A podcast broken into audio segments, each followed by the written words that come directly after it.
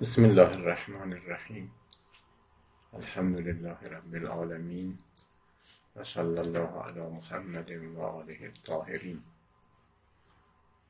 سیما بقیت الله فی العراوین ارواحنا و ارواح العالمین له الفدا سلام عرض می‌کنم خدمت همه عزیزانی که مباحث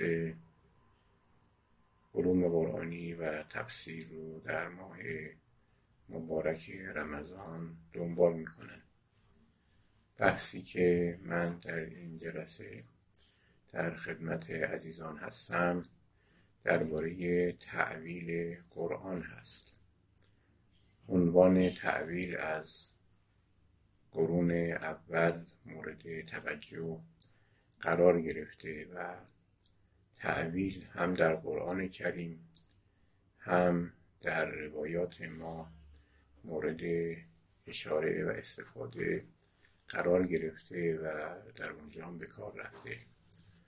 و در طول قرون علمای بسیاری درباره مفهوم تعویل و تفاوتش با تفسیر قرآن و شرایط تعویل قرآن و روایی یا ناروایی تعبیر سخن گفتند. بعضا دیدگاه های مختلفی داشتند و در کتاب های تفسیری و کتاب های علوم قرآنی تعداد مباحثی که درباره تعبیر هست بسیار زیاده و اینکه قرآن کریم در حوزه تعویل چگونه باید باش برخورد بشه مورد توجه بسیاری قرار گرفته و مرحوم شیخ آقا بزرگ تهرانی در ازریه کتابه های بسیاری رو با این عنوان یا با اشاره به این مباحث معرفی کرده. ولی با این همه هنوز این پرسش اصلی وجود دارد که مفهوم تعویل چیست و مرز و حد تعویل کدامه؟ این جلسه من سعی می‌کنم ابتدا یک معنای لغوی از تعویل ارائه بدم. بعد از اون تعویل رو در قرآن و در حدیث مورد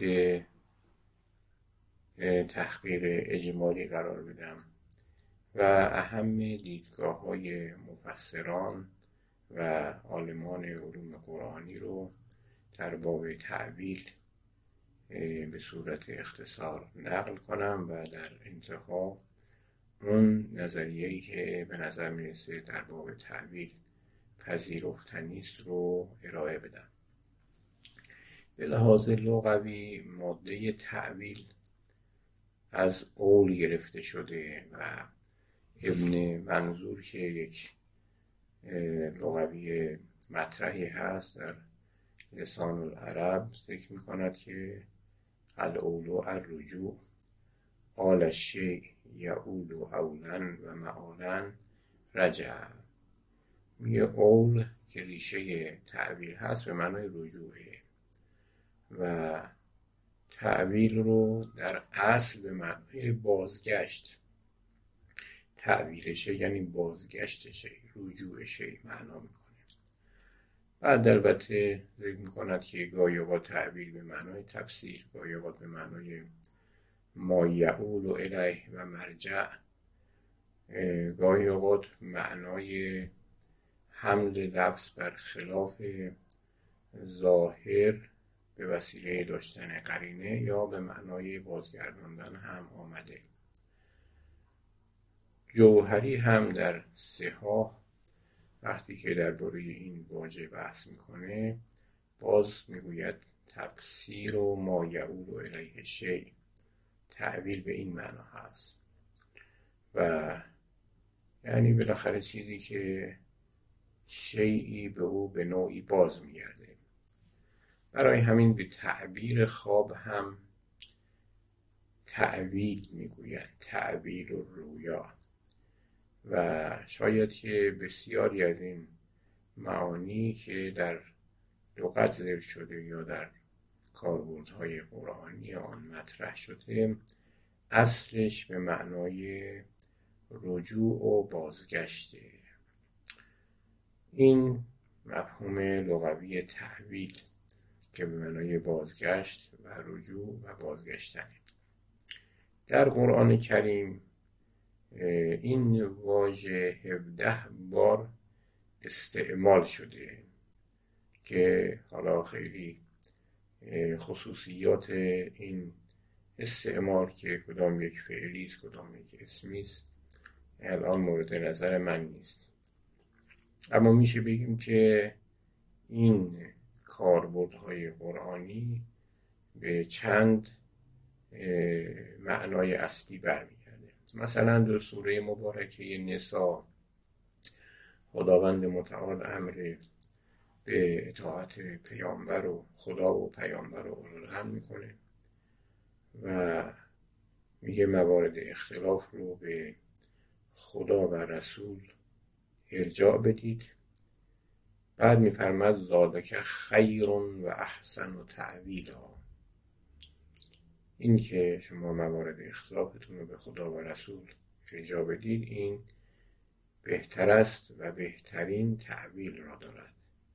تعویل در اینجا نتیجه و عاقبت اطاعت و ارجاع رو داره. مورد توجه قرار میده. یعنی در نهایت عمل به تبعیت از خدا و رسول بهترین مرجع و بهترین بازگشت رو خواهد داشت. این در یک مورد به این معنا. در آیه سی و پنج سوره اسراء هم تعبیر مشابه فوق رو داره. پس از اینکه امر و نهی به بعضی از احکام شرعی رو آورده اونهایی که انجام بدین یا انجام ندین که آخرش بیان کردن حق پیمانه و درست وضع کردن در اوزان هست. در اینجا هم باز می‌گوید که چی؟ مرجع نهایی و واقعیت باستاب انجام عمل شما بهتر است که به همین معنا در حقیقت استعمال شده است.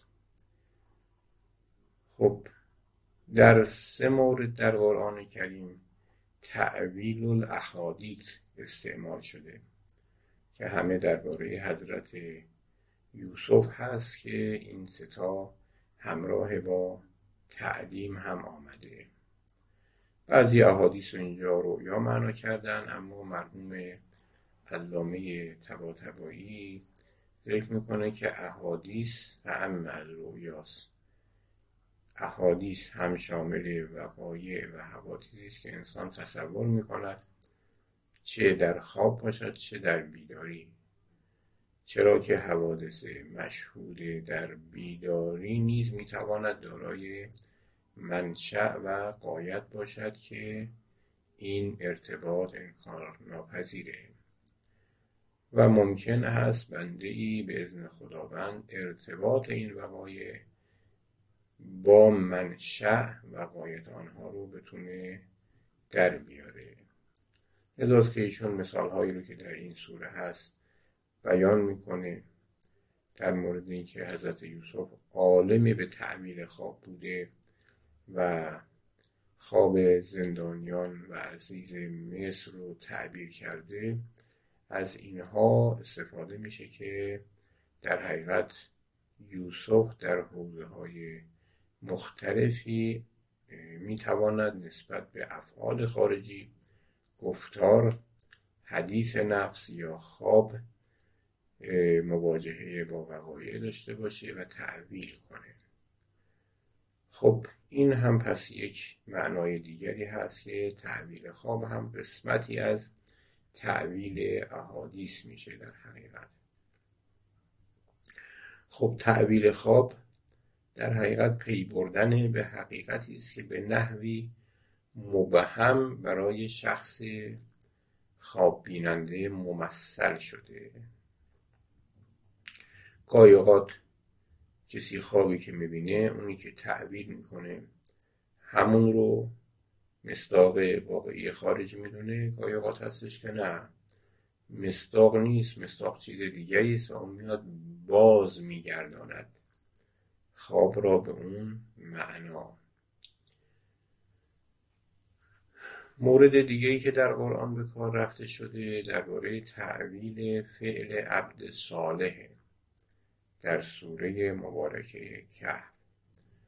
خب عبد صالح خداوند که حضرت موسی با او همراه شد و البته تحمل نکرد این کارهای انجام داد که در ظاهر تخریب بود کشتن بود یا ساختن بیهوده بود.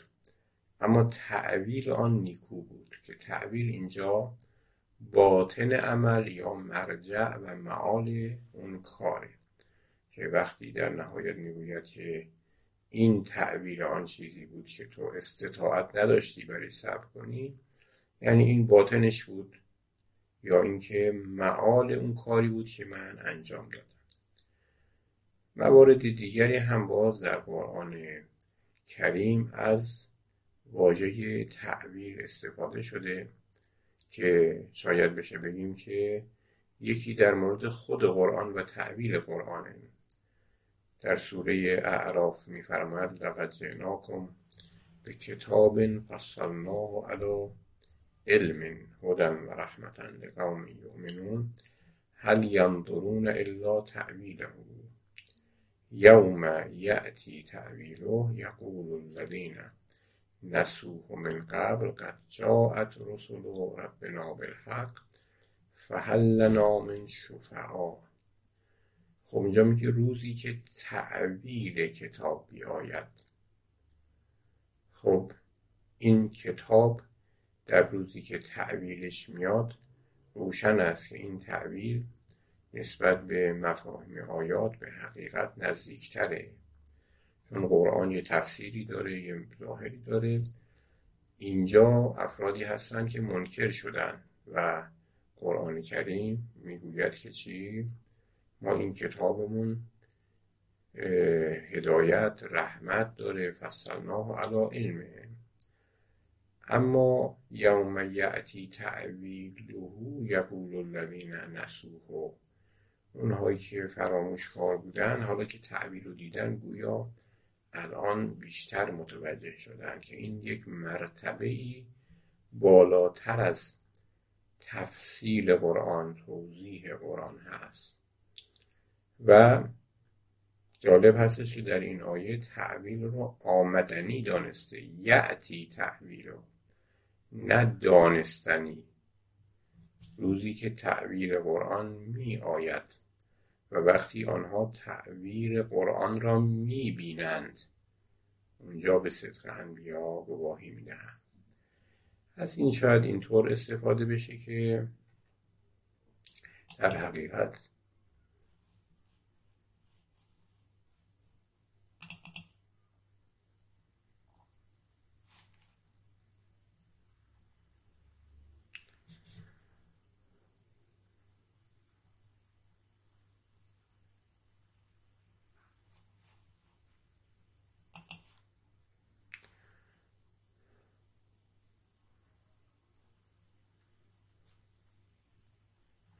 شاید از این این گونه استفاده بشه که قرآن کریم تعویلی دارد که می آید و این آیه به اون اشاره می کند و ظاهر آیه این است که کل قرآن تعویل دارد نه اینکه برخی آیات تعویل داره برخی دیگر تعویل نداره.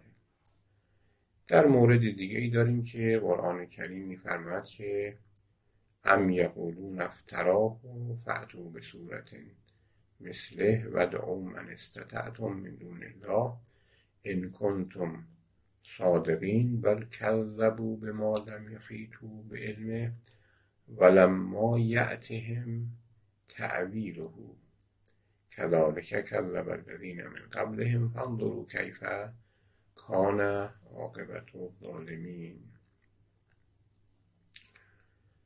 خب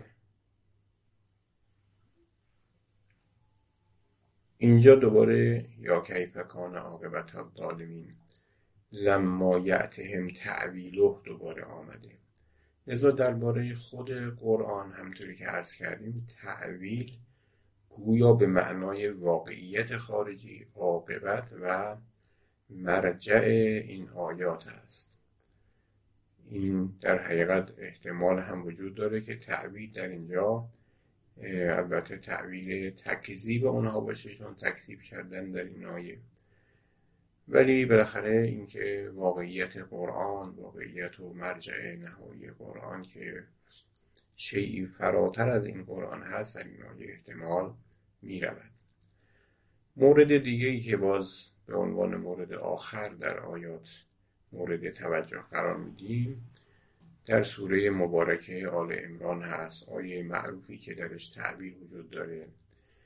میفرمد هو الذی انزل علیک الکتاب منها آیات محکمات هن ام الکتاب و آخر متشابهات فاما الذین فی قلوبهم زیق فیتبعون ما تشابه من ابتغاء الفتنه و ابتغاء تعویله و ما یعلم تعویله الا الله و الراسخون فی العلم. یقولون آمنا کلون من عند ربنا و ما یذکر الا اولو الالباب. خب در این آیه باز میفرمد که کسانی که در قلوب آنها زیغ هست دنبال متشابهات قرآن میرن. ابتقاء الفتنه و ابتقاء تعبیله دنبال تعبیل قرآن ولی بدانن و ما یعلم تعبیله تعبیله الا الله و راسخون بده تعبیلش فقط خدا می‌دوند راسخون در علم می‌دونند کسانی که می‌گویند همه این از جانب خداست و جز اولو الالباب متذکر این مسئله نمی شود خب این آیه شریفه هم بحث های زیادی داره و این چیزی که ما ازش استفاده می‌کنیم نستش که در آیه می‌گوید که تعویل رو فقط خدا و راسخون می‌دانند و اون چیزی که مهم هست این هستش که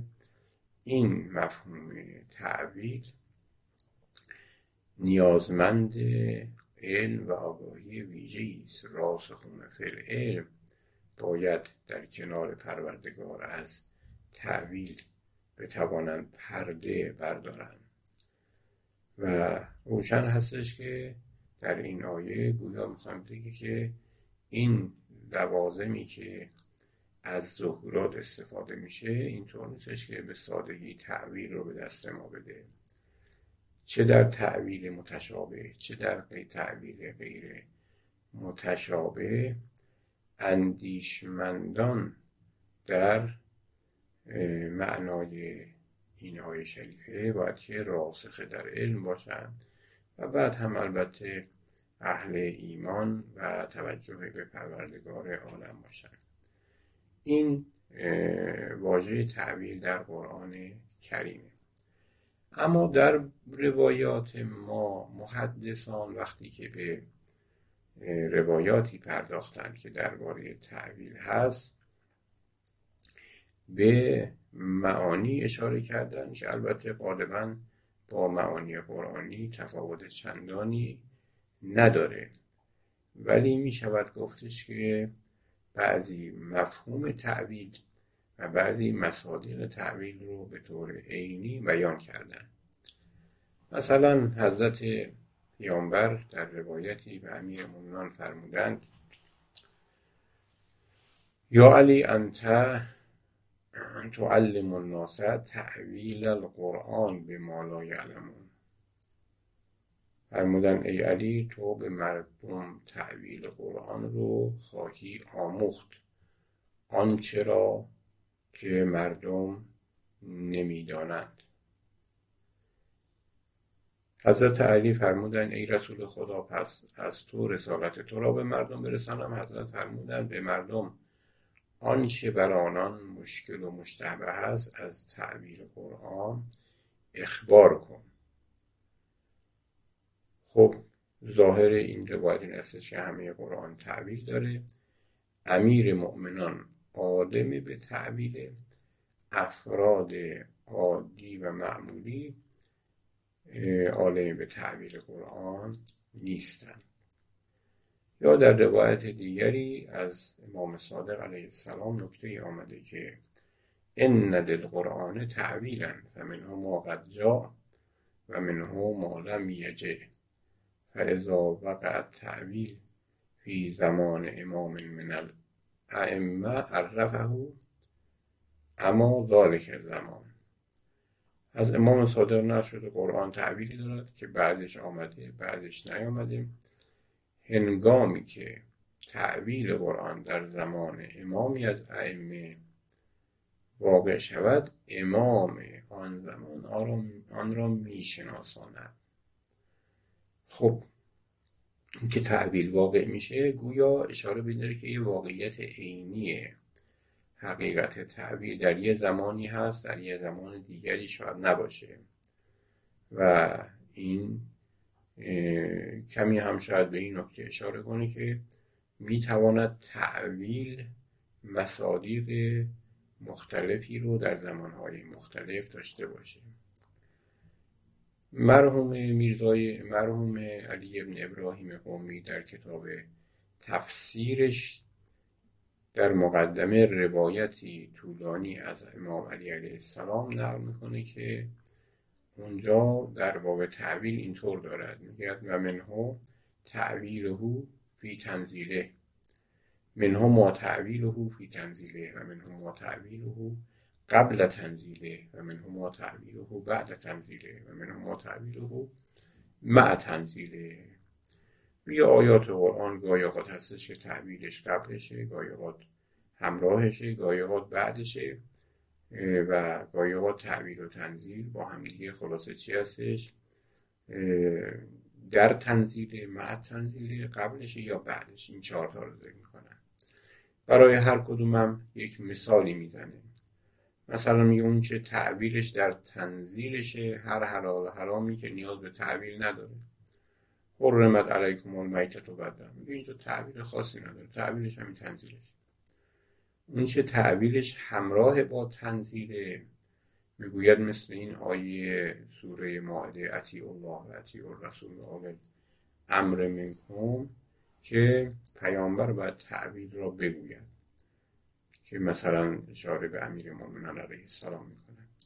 یا آیه کون و صادقین که باید اون صادقین رو پیامبر چی؟ معرفی کنند اون چه تعبیرش بیش پیش از تنزیله مثل چیزهایی که سبب نزول داره مثل زهار و آنچه تعبیرش پس از تنزیل مثل مواردی مثل آیه استخلاف تعبیرش به در حقیقت زمان حضور حضرت حجت عجل الله تعالی فرجه و شریف یا آیاتی که درباره قصب خلافت قصب خلافت آل محمد تعبیر شده.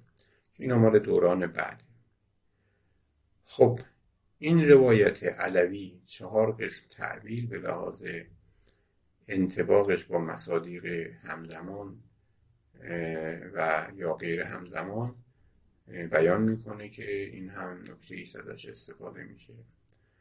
و باز در روایات دیگری این مسئله وجود داره که در روایت سوال می‌کنن تعویل قرآن چیه؟ حضرت میفرمند زهرهو تنزیلو و بطنه تعویلو منه ما قد مزا و منه ما لم یکن. یجری کما یجری شمس شمس و القمر. و زهرش ظاهرش تنزیلشه باطنش تعویلشه بعضیش آمده است بعضی بعدا می آید و جاری می شود مانند جریان شمس و قمر که هر روز تازه است و هر روز میاد که این باز نشون میده که قرآن کریم گویا تعبیرات متعددی داره که بعدا میاد و تعویل در روایات گویا اشاره به مصادیق عینی خاصی است که مردم از درک اون عاجزن. اما ممکن هست که های مختلف مثلا در طول زمان پیش بیاد. این هم چیزی که در روایات هست که گویا در روایات به سراحت بیشتری میشه انسان استفاده کنه که تعویل گویا یک امریست در برای مفاهیم. لذا می‌گوید بعدا میاد یا قبلا آمده است. و یک نوع تطبیقه و روی مثال هم که زدن تطبیق های خاصی است نسبت به مصادیق. اما بخش بعدی بحث ما این استش که قرآن پژوهان و مفسران تعبیل را چه معنایی کردن؟ البته این بخش بالاخره بخش درازدامن و طولانی است. اما ما سعی می‌کنیم که اهم معانی تعبیل رو در نگاه قرآن پژوهان ذکر بکنیم. مرحوم علامه طباطبایی همچین زحمتی رو کشیده و چهار معنای اساسی رو درای تعبیر از دیدگاه قرآن پژوهان یاد می‌کنه اولیش اینه که تعبیر به معنای تفسیره در نگاه قرآن پژوهان و در اصطلاح ها که قدما تعبیر رو به معنای تفسیر می‌گفتن و گاهی این دوتا واژه رو به جای هم به کار میبردن. اسم تفسیر تبری اسم دقیق هست جامع البیان ان تعویل آیه القرآن. و در داخل کتاب هر جا که می‌خواد تفسیر کنه میگه و تعویل و حاضر الآیه. معلومه که تعویل در دیدگاه او به معنای تفسیر بوده. یا مثلا مرحوم شیخ الطائفه شیخ توسی تعبیل رو به معنای تفسیر می‌دونه. و گاهی اوقات هست البته اون رو به معنای واقعیت عینی خارجی میاره اما به معنای تفسیر هم میگه این معنای مشهور قدماییه رضا شاید که حتی کتاب مجمع البیان این هم فی تفسیر قرآن نیست. معمولا تفسیر رو به معنای دیگری می‌گرفتن. شما الان در مجمع بیان نگاه کنید هر جا عنوان تفسیرها داره. این معناش تفسیر نیست به معنای ارتباط این سوره با سوره قبلیه. لذا این عنوان تقریبا صد و خورده ای 114 بار یا 113 بار تکرار شده. یعنی ارتباط این سوره با سوره قبل اسمش رو باشه تفسیر. ولی بالاخره تعویل می‌خوام بگم که گاهی در اون موقع به معنای تفسیر بود معنای دوم این هستش که بگیم تعویل یعنی معنای خلاف ظاهر لفظ. علامه جرجانی می نویسه که اصل تعویل به معنای ترجیحه و اینکه شما یک لفظی رو از معنای ظاهریش به معنای دیگری که محتمل برگردانید که اون محتمل البته مخالفت آشکاری با کتاب و سنت نداشته باشه. اینو میگن چی؟ تعویل.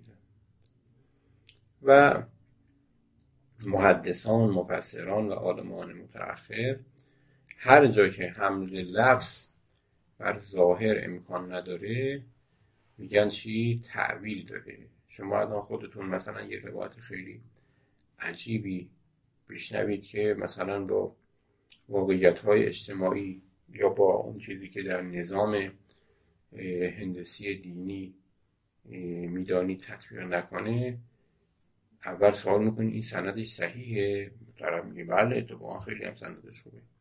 میگه خب پس تعویل داره. تعویل داره یعنی ظاهرش مراد نیست. حتما یه چیز دیگه مراد هست ازش. باید ببینیم مثلا تعویلش چیه. این معنای دوم. خب عرض کنم خدمت شما که معنای سوم تعویل به معنای بطنه بطن مرتبط با متن و ظاهر. خب این معنا که تعویل رو به معنای با بتون یکی بگیریم از کسانی که این دیدگاه رو مورد توجه و تأکید قرار میده مرحوم آیت الله محمد حادی معرفته که اصرار دارن که تدبر در آیات روایات این معنا را به ما میرسونه. پس تعویل یعنی معنای باطنی که مرتبط با ظاهر و لفظه ایشون نویسن معنای اصطلاحی دیگری نیست برای تعبیر وجود دارد آن معنای باطنی آیات خداست. بدان گونه که هرگاه آیه‌ای به خودی خود ظاهر در معنایی نباشد ما با دلایل و قرائن خارجی به آن دست میابیم به همین خاطر معنای درونی آیات را باطن می‌گویند همان گونه که تفسیر معنای ظاهریش را تفسیر معنای ظاهریش را ظاهر می‌گویند. بر طبق چنین برداشتی تفسیر هر آیه معنای ظاهری آن هست تعبیر آن معنای درونی و باطنیه.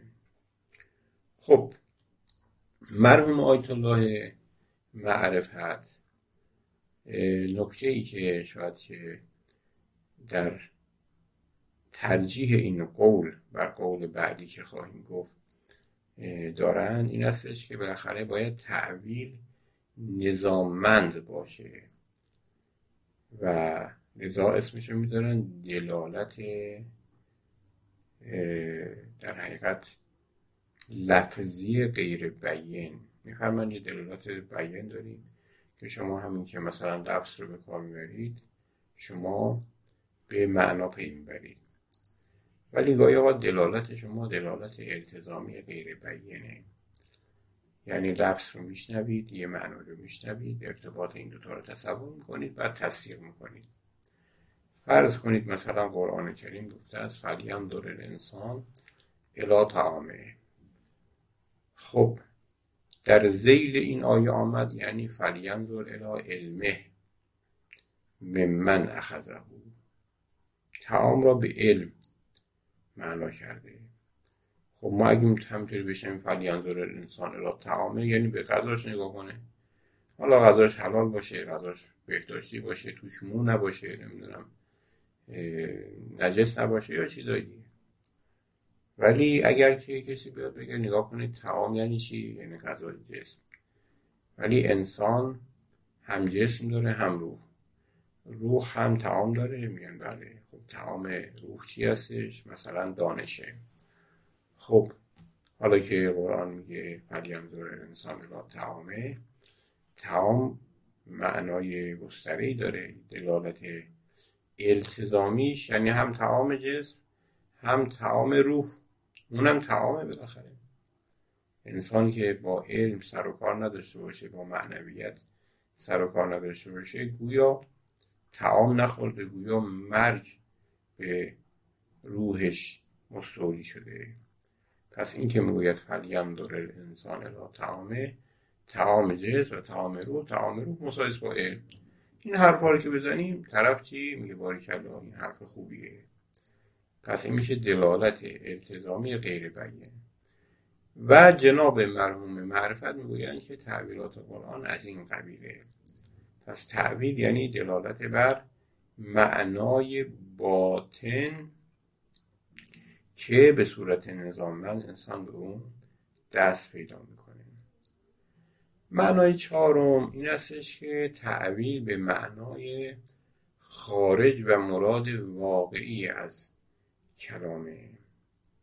در تعبیر قدما گاهی تعویل به معنای برهای ما یعود و الیه کمان که در قرآن گفتیم آمده. مثال هایی هم ذکر می‌کنن که تقریبا می‌خواد این رو برسونه که تعبیر یعنی واقعیت خارجی. مثلا گفتن که اگر تعبیر اگر کلام طلب باشد تعبیر آن همان چیزی که از آن خبر داده می شود کما اینکه سنت را سلف تعبیر خبر می‌گویند. و تعبیر اخبار نیز وقوع آن از نفهمیدن معنای آن. میگن وقوعش. ابن تیمیه از قاضی عبدالجبار نقل می‌کنه که قاضی عبدالجبار اینطور میگه. با توجه به اینکه قرآن تماما نور است و هدایت و شفا و رحمت است نمی‌تواند بعضی از آن برای مردم نامفهوم باشه. پس وظیفه مردم درباره متشابه تنها تصدیق و ایمان نیست بلکه فهمیدن آن با توجه به آیات محکمات مقصود هست. در قرآن کریم گرچه آمده و ما یعلم تعبیره الا الله و راسخون فی اما یکی از تو تعبیل رو علما برای آن ذکر کردن برای همین آیه. یکی این استش که راسخون عطف به الله هست. و جهد اختصاص یافتن راسخون به تعبیر ایمان است که چون اونها به حقایق متشابه آگاهتن از این رو لب به تصدیق میگشایند. دومین تعبیر این جمله این استش که الراسخون اصولا مستقل هست و جمله مستعنفه است. و لا یعلم تعبیله یعنی متعول متعول هم یعنی روز قیامت. پس آیات متشابه نیست چون محکمات باید برای مردم مفهوم باشد و مردم در آن تدبر کنند. آنچه علم آن مخصوص خداست امور خارجی است که با تدبر دولت به آن راهی برده نمی خب این معنای چهارم به معنای واقعیت خارجی چیزی که گفتیم بعضا ذکر کردن بعضی از روایات بر این دلالت می‌کرد و بزرگانی از علمای علوم قرآنی هم این رو قبول کردن. ابن تیمه هم از کسانی هستش که این دیدگاه رو تفسیر و تشریح کرده. معنای پنجم تقریبا معنای چهارم هست با یه قید ویژه. اونم دیدگاهی است که علامه طباطبایی تر می‌کنه. میگه تعبیر به معنای واقعیت خارجی متعالی. این قید رو بهش اضافه می‌کنه متعالی.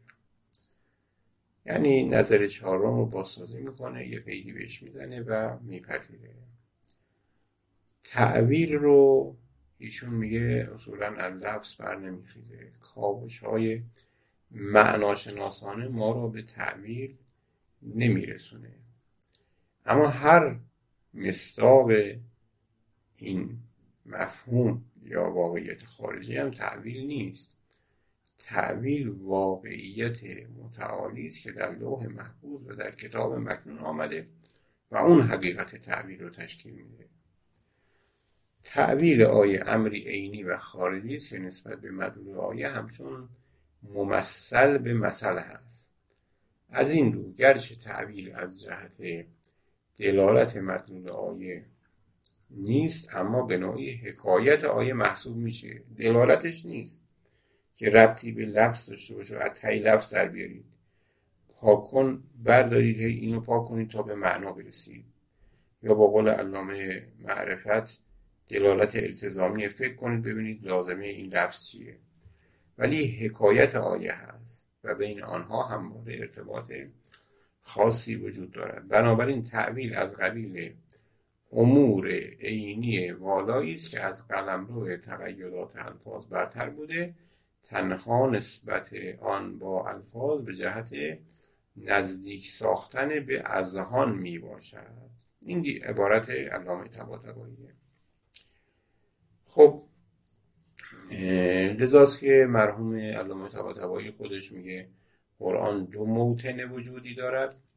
یکی قرآنی که اندالله و در لوح محفوظ هست و قرآن در حقیقت در اونجا برتر از آن چیزی است که ما می‌خوانیم برتر از واقعیت های روزمره ما به مسابه روح هست نسبت به تن خب این یک نشعه ای از قرآن هست یکیش هم نه.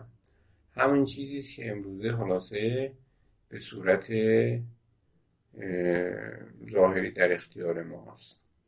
تعویل مال اون نشعه است و بیشتر به واقعیت های عینی متعالی برمیگرده. معنای دیگری که شاید بشه اینجا بیان کرد که شبیه دیدگاه مرحوم علامه طباطبایی دیدگاه شهید سید محمد باقر صدره خب می‌دانید که مرحوم آیت الله شهید سید محمد باقر صدر قرار بوده است که در دانشگاه تدریس علوم قرآن داشته باشه. ایشون نمیپذیره در عراق و بعد شاگردش مرحوم شهید سید محمد باقر حکیم رو میفرسته. ولی دروسی رو تنظیم می‌کنه که ایشون برن اون دروس رو القا کنن.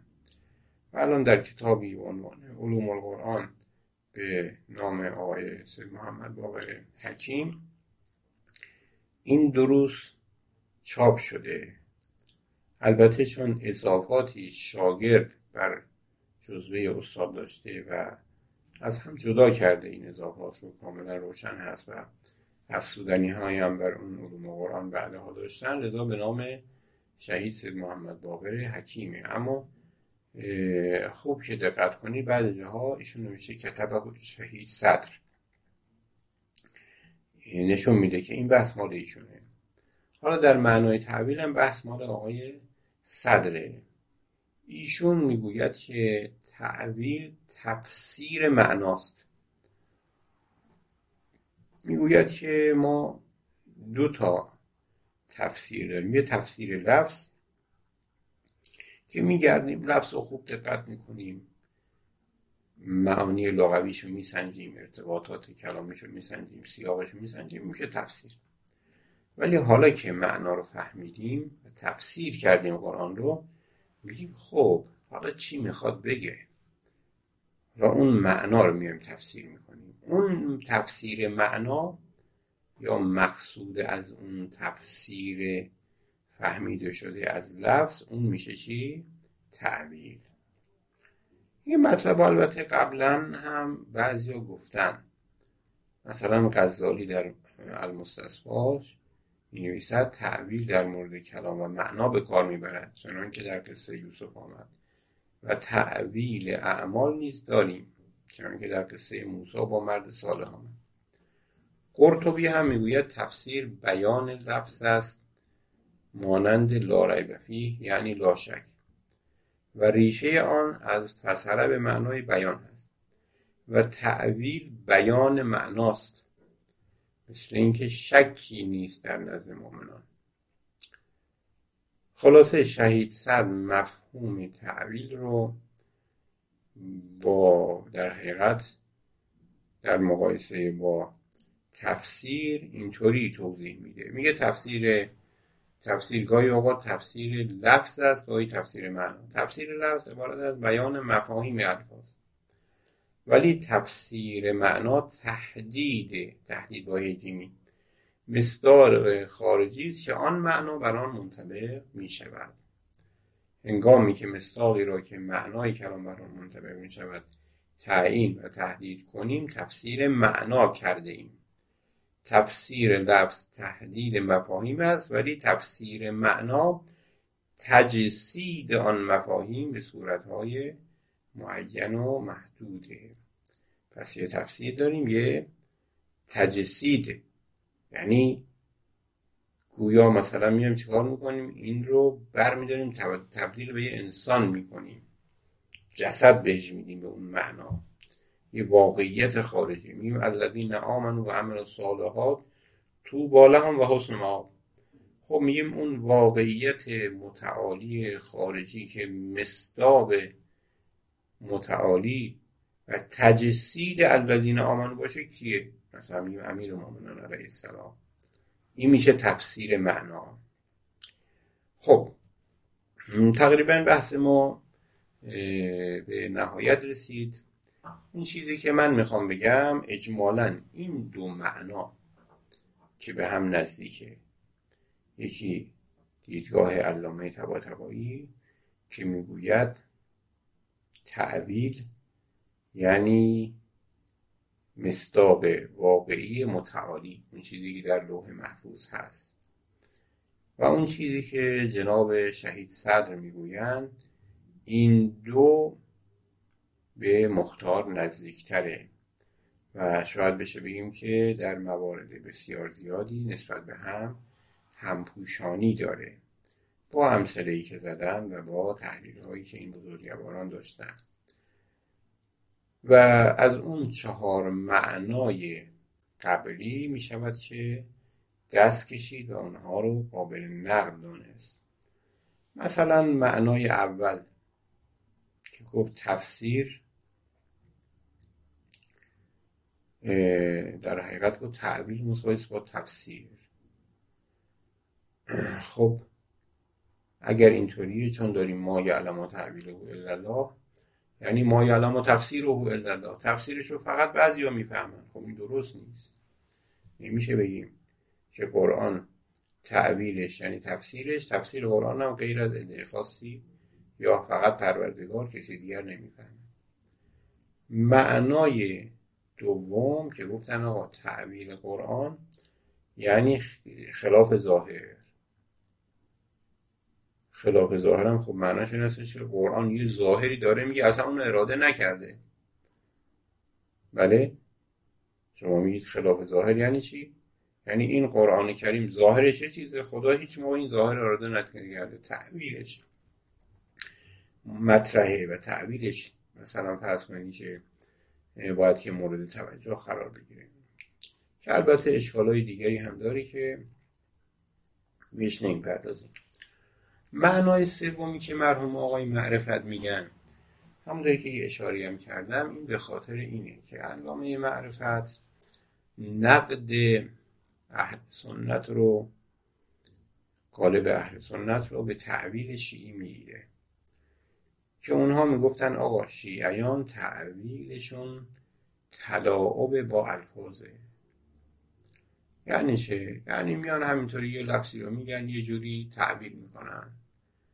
میگن الله نور السماوات و الارض مثل نورهی کمشکات خب حالا مشکات چیه؟ مثلا پیغمبر. المشکات و پی زجاجت زجاجت چیه؟ مثلا حضرت زهرا.